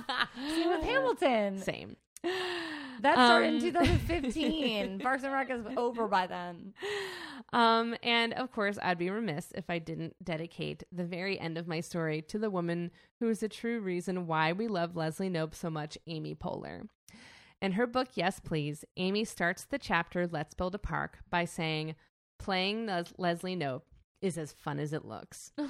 She talks about getting pitched the show as an office spinoff, and Mike Schur describing her character as a low level parks employee with big dreams and a person who truly believed that one person can make a difference. And now, a thing to know about Amy when she started this show she read the script, she loved it, she was very interested, but she had also just had a baby, and it was a very rough delivery, and she was recovering from that. Then she had to convince her relatively new husband, Will Arnett, to move their whole family to Los Angeles together from New York for this TV show that she didn't know if it was going to really get picked up. And she was also grieving the end of her SNL career because Amy Poehler loved being on SNL. She absolutely loved it because everyone loves Amy Poehler. so she had a ton of friends and She's hysterical and fun, and she was doing it with her best friend. yeah. Yeah, like so the she- way she talks to Anne is the way that she really thinks about Tina Fey. Yeah. And also, I found out from her book that her and Rashida Jones are like just as close. Oh, I'm sure. Which I love. But yeah, she Because had to. Tina Fey wasn't in any sketches. she wasn't. She was just the news girl. Yep. And so, I mean, she like appeared in like a few, I think, Yeah. but really not many. No. Um, and so she had to leave her best friend in New York while they're both starting their own shows, their own families. And now she's on this journey in this on the other side of the country and she was like I felt like fat and swollen and I had a round belly and a round face because I just given birth and she was like I was trying to find this character and we had been greenlit from the get-go so they didn't have to go through the pilot season. So basically they were like, "Yeah, we'll give you 13 episodes." So like they did 6. Are her and Will Arnett still married? No, they're not. That's what I thought. Yeah, so they split up a while ago. Um, she did date Dick, Nick Kroll for a while. Yeah. Um, but they split up too. But, um, but yeah, and so she's going through all of this while making the first season, and she's putting everything into it. But as she says in her book, the show came together and blossomed into something wonderful, with a Maya Angelou quote guiding them. People will forget what you said. People will forget what you did, but people will never forget how you made them feel. And this went for the cast, crew, and audience. Basically, Amy and Mike worked really hard to make Parks and Rec a positive filming and writing experience. And it comes across. I like I was crying a ton during this research because I was remembering how episodes made me feel. And I was remembering how amazing it felt to watch Ben and Leslie get engaged and get married and how great it felt to see her win her elections and just And because you love her so much, you love the entire ensemble Yeah, cast because she loves them. uh-huh There, you needed nobody could have played the role the way she did. yeah She No you, one. You bought in. You Yeah. bought in immediately. Yeah. She was funny. She was kind. She was sweet. She was powerful. She was smart. It was so easy to buy in. Yeah. Well, that's why, like, I always think, like, um, of this quote that Stephen Colbert had when, you know, he was worried about having his second kid because he was like, I don't want to love my first kid less because now I have a second one and I have to split my love. And someone was like, it doesn't work like that. The love grows exponentially. That's funny. I had a similar thing I said to my mom, and she said, "You just grow a second heart. Yeah, You grow a new heart for the second kid. It's fine. Yeah. Now you have another one. exactly. And if you want a closer look into this amazing relationship that she had with the cast and crew, just check out her book, Yes Please. She writes individual paragraphs about all of her co stars. I mean, like all the main cast co stars. Mm-hmm. And she only just has the sweetest, most glowing things to say about them and their time together. And everything includes a moment where she laughed the hardest with each person which I love. And if you want a little taste of how good of friends they all actually are in real life, when Amy was going through her divorce with Will Arnett, Aubrey Plaza, who plays April, picked her up at the airport dressed as an alien to make her feel better. In the end, it turns out what was true about the park at Lot 48, true about Parks and Rec, and true about a lot of things, including, I think, right now, us fighting for social justice. It's going to take a lot of work and a long time, but it will be worth it. And that's just, I don't, I don't know if that made sense. I I just, did. That was great. I just like, was great. it's too much to just go through her story. No, you're So right. You I was the like, perfect way. I'm just going to point out Things. things that I like about Leslie. That was perfect. That was a perfect description of Leslie Knope Oh on this on this Fourth of July. on this 4th of July week. when you're gonna have crabs. You're gonna have some drinks if you drink, Yep. and crabs if you're in Maryland. Yep. Hot dogs if you're anywhere else. Ooh, and in Maryland. I can't wait to get a hot dog. I got some upstairs. I can microwave them in 30 seconds. Um, th- this is an incredible comparison. Yeah, it really is. I cannot wait. So we're going to talk about these two women in a little segment we like to call "Just the Two of Us." I mean, Square One, we mentioned the idea of the Bechdel test in Parks and Rec. Literally, Hamilton, all the women do is talk to each other about men. And it is, I mean, that's the the mark of the 1700s. Yeah. You were put in history literally because of the man that you were married to. Yep. And Leslie's the complete opposite of that. Yeah, she absolutely is. And again, because we have modern people writing Leslie, we can write those kinds of storylines. But when you're a woman in the 1700s, if you're like, you're not writing letters to your best friends per se, you're getting together because your husbands are off at war. Right. So those are the type of relationships that we don't get to see. And even if you are Mm-hmm. your husband's confidant, it doesn't historically matter. No. So nobody's recording it. No, absolutely not. And it's just Leslie was Ben's confidant and he was her. They worked together. They were a team. And Alexander Hamilton will never go down in history saying that Eliza was his team. yeah. No, he People wouldn't. didn't start accrediting their first ladies until way later on. Yeah. Well, and I wrote that how like both of them were technically a part of power couples, but in Eliza's relationship with Alexander, all the power went to the top. It all went to Alexander. Mm-hmm. Where Leslie and Ben, it is so communicable. I mean, they give each other equal support all the time because when one person's down, the other picks them up. And I just feel so bad that like all of Eliza's energy was going into this man. And similar to how I feel like Alexander Hamilton and the town of Pawnee represent the same thing in both of their stories. This thing that they put so much effort into and they love so much and ultimately fails them. Like the town of Pawnee fails Leslie over and over and over oh, again. Oh, they're assholes. She succeeds in the end, but Yeah. because of herself. And I just feel the same way about Eliza. She succeeded in the end, but not because of Alexander Hamilton. no, it's literally she succeeded because he died. exactly. He had to get out of the way. And then at the end of the show, I didn't mention this, but we see Leslie get this job in the interior department and we see her eventually probably become the president of the United States. She had roots with Pawnee and Eliza had her roots with Alexander, but they both did what made the most impact on their own. Yeah, and it, it's interesting because they they both lived this very incredible, high class, appropriate life. Yes. and they had people circulating around them. They had a both both of them had a mom and a sister who hit on their significant other. Yeah. They were told they needed to be more sexy or more mm-hmm. manly or more this or more that. And they just kept rising up in this world where people were telling them to act differently and Yeah. they could only act the way that they knew they were supposed to. Yeah.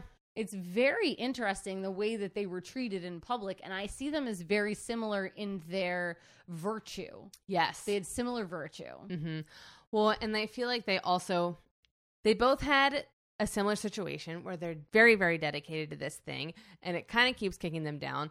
But they're also dedicated to their own values. And we see Leslie time and time again, especially with the sex ed episode. At the end, she's like, Oh my gosh, abstinence only is ridiculous. This isn't helping you. There's not a devil in your vagina.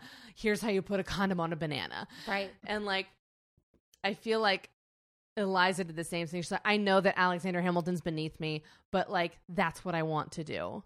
And, I'm going to. And I'm going to, it, that's exactly it. They both did what they were going to because they believed in themselves.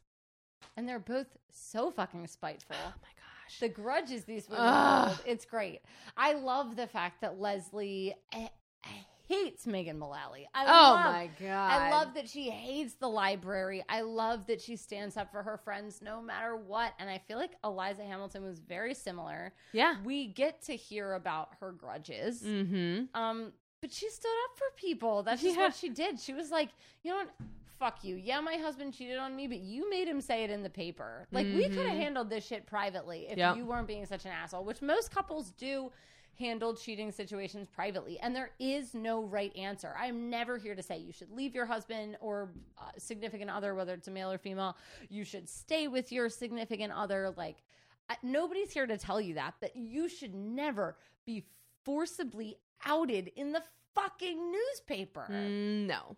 And it led me to Shauna Malwae-Tweep in my head, and and Yes. things being on and off the record Yeah. all the time. Yeah. And people didn't have that same concept of on and off the record back then. No, absolutely not. And I kind of kept thinking while you were talking, like, what would Eliza have, what more would have Eliza have accomplished if she had a Ben Wyatt versus an Alexander Hamilton? Or uh, 200 years on her side Yeah. of like, Like- better America. She did so much that we don't talk about. And I just, I feel like we, we miss out on not talking about Eliza. And it makes me really sad that, like, again, like I said in the beginning, Leslie Knope almost feels like more of a real person than Eliza Hamilton does. It just sucks so bad that like we can watch this fictional character bumble and Yeah. still believably end up as the president of Yeah. the United States and all of these women from the 1700s who were working their asses off to build this country no notoriety Yep. no dollar bills Nope. No government positions nothing Nothing. and there are so many women who did so much more than just cook dinner and have babies. Yeah. And if that's all they did, who cares? That's still awesome. oh my gosh, that's like the, like, I can't even do that. I know. well, it's also like we don't have founding fathers without founding mothers. Yeah. Like there are so many women who were making shit happen at the ground level. And like just how just like Leslie says, she's like if you want to stay at home and cook dinner and be a housewife like th- good, make that choice. But if you want to go to work, also make that choice. Like at the end it doesn't matter. if you want to cook a pie in a competition, cook, Cook a, a goddamn pie. pie. I'll cook Or a a calzone. Who cares? Whatever you want to do. Just don't get food poisoning from it. yeah. I I loved when um you said government sucks, but Leslie loves it. Mm, I feel like that's exactly how Eliza felt. yeah. Government sucks, but I love it. Eliza loved it. Yeah. because she didn't run away Mm-mm. after Alexander left. She like headstrong went in and was like, I'm going to start this nonprofit and then I'm Yeah. going to move to DC and then I'm going to raise money to build this huge monument, which if you're not from the Washington or Maryland region, you know the Washington Monument did not go up in one stead. Halfway through, if you look up the statue with obelisk, the the stones changed color because we ran out of money to build it. So halfway up, people had to start fundraising, and the second half of the bricks are a separate color. and a lot of people that aren't from around here don't know that that it was a huge Yeah. effort to memorialize our first president. Yeah. It's a crazy, It's crazy. No, it absolutely is. And like, and it was women getting that done. yep, Women who knew George Washington. Yep. Who also is not perfect in oh history. Oh, my But we're like no. ready to like make it happen. yeah. No, I love that again because it kind of makes me think of how throughout history women have always been the story keepers and the secret keepers, and they're the ones that memorialize the men doing all the things because they weren't allowed to do the shit. They were just continuing the stories and having them live on. And Leslie and April are sitting on the reflecting pool in one of those last Ugh. episodes talking about April's future. Yeah. That's the monument that Eliza built that they're Yep. sitting in front of.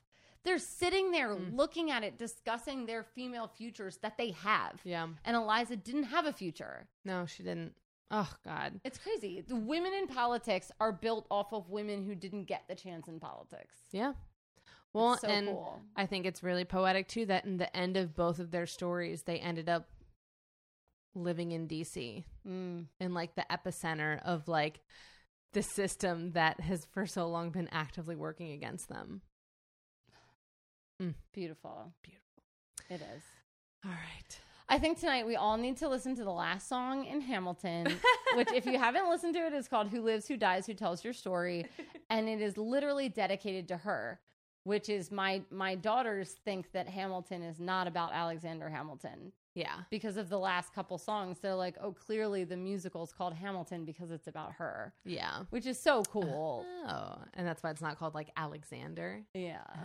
Oh, That's what they think. I think that's very cute. But, and and when you listen to the last song, and you can tell by the song that the lights go down on her standing in the middle of the stage. Mm-hmm. That's just in my brain. We'll see on July third. Yeah. tomorrow, if that's true. But that I mean, you can tell that the lights fade on her standing alone on the stage, and it's just her. Yeah. So that's how Leslie Knope's life goes down mm. I love it. as the president. But we don't know which one it is. But it's clearly her. Oh, clearly. Oh my girl, are you ready to toast? I'm ready to toast. Let's do it. Okay. Who, who would you like to toast this evening? So I want to toast this evening women living in the shadow of a powerful spouse or significant other. Mm.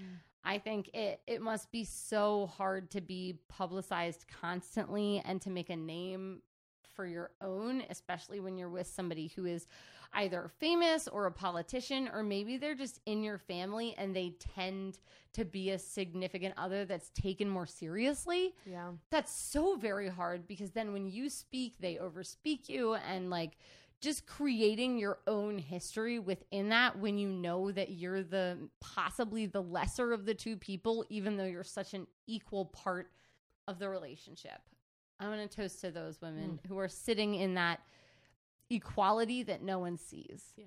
so Cheers. cheers to them and what about you I, of course, am going to toast women who care too much, feel strongly, and love intensely.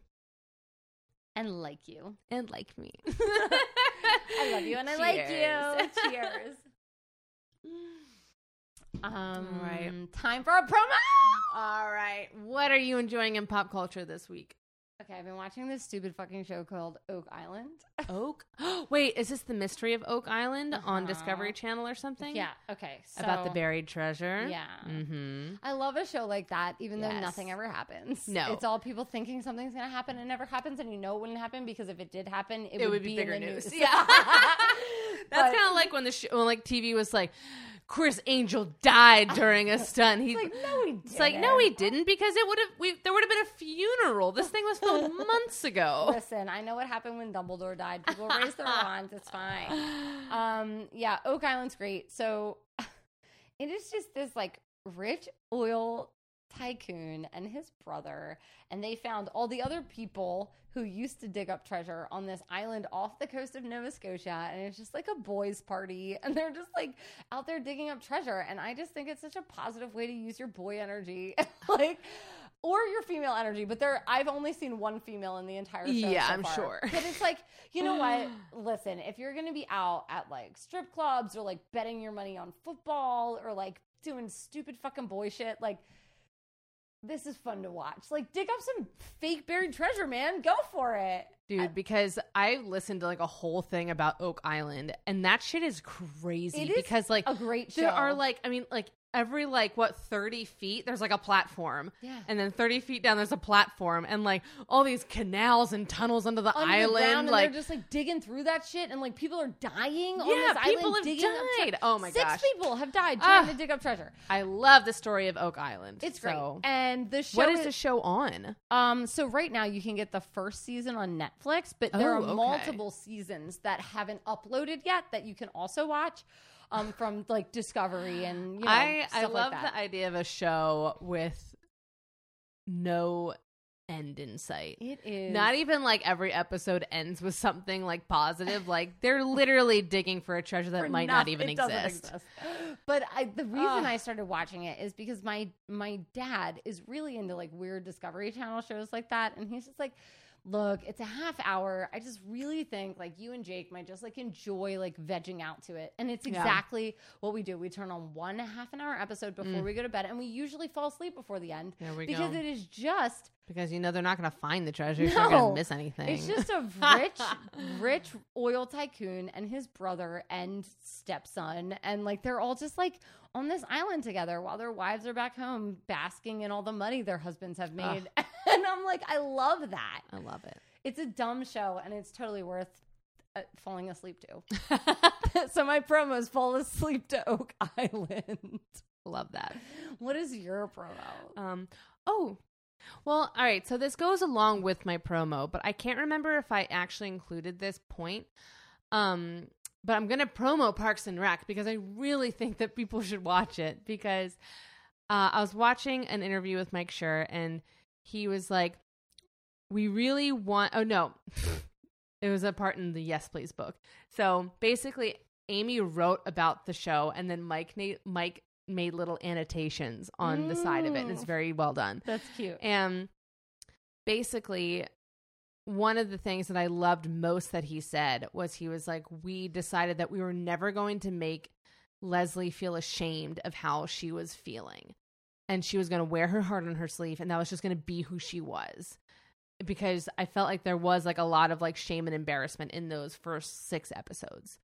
And I just want to promo Parks and Rec because we just spent the last hour talking about it, and it's such a great show. And With Mike such Schur, powerful female characters. such powerful female characters. I mean, Donna Meagle.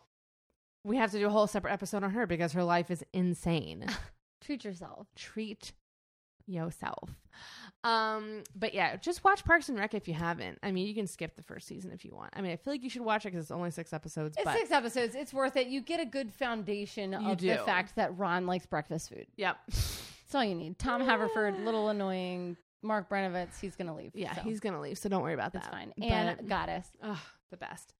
Um, but yeah, so I just want people to watch the show because if you haven't seen it, it's really good. So, um, so yeah, that's it. Well, thank you for listening. Don't forget to rate and review us on Apple Podcasts. That means the absolute world to us. We love it. I'm just going to have to move this section to the beginning of the podcast. We love you on Facebook. We love you on Instagram, YouTube, Twitter, LinkedIn, all of it. You have been so great. You've been talking to mm, us. it's so beautiful. nice. We love any comment we see, even if we don't like or respond to it. I swear to God, we see it, even if it's like a day or two late.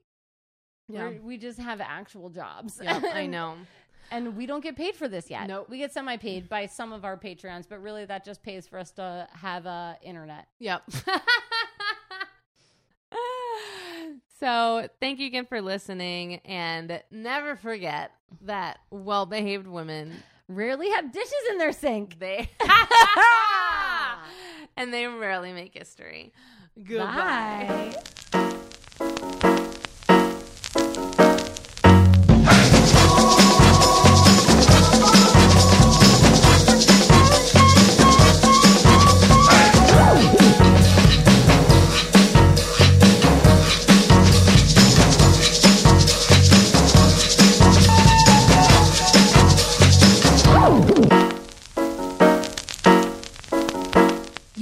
Listening to Her Story on the Rocks. We are independently produced by 1986 Entertainment and proudly recorded in Baltimore, Maryland. If there's a woman in history you would like us to cover, you can email us at herstoryontheRocks at gmail.com. You can also message us on Twitter or Instagram. We post all of our cocktail recipes on Tuesdays so that you can go get all the supplies you need and drink along with us. See you next week. Bye.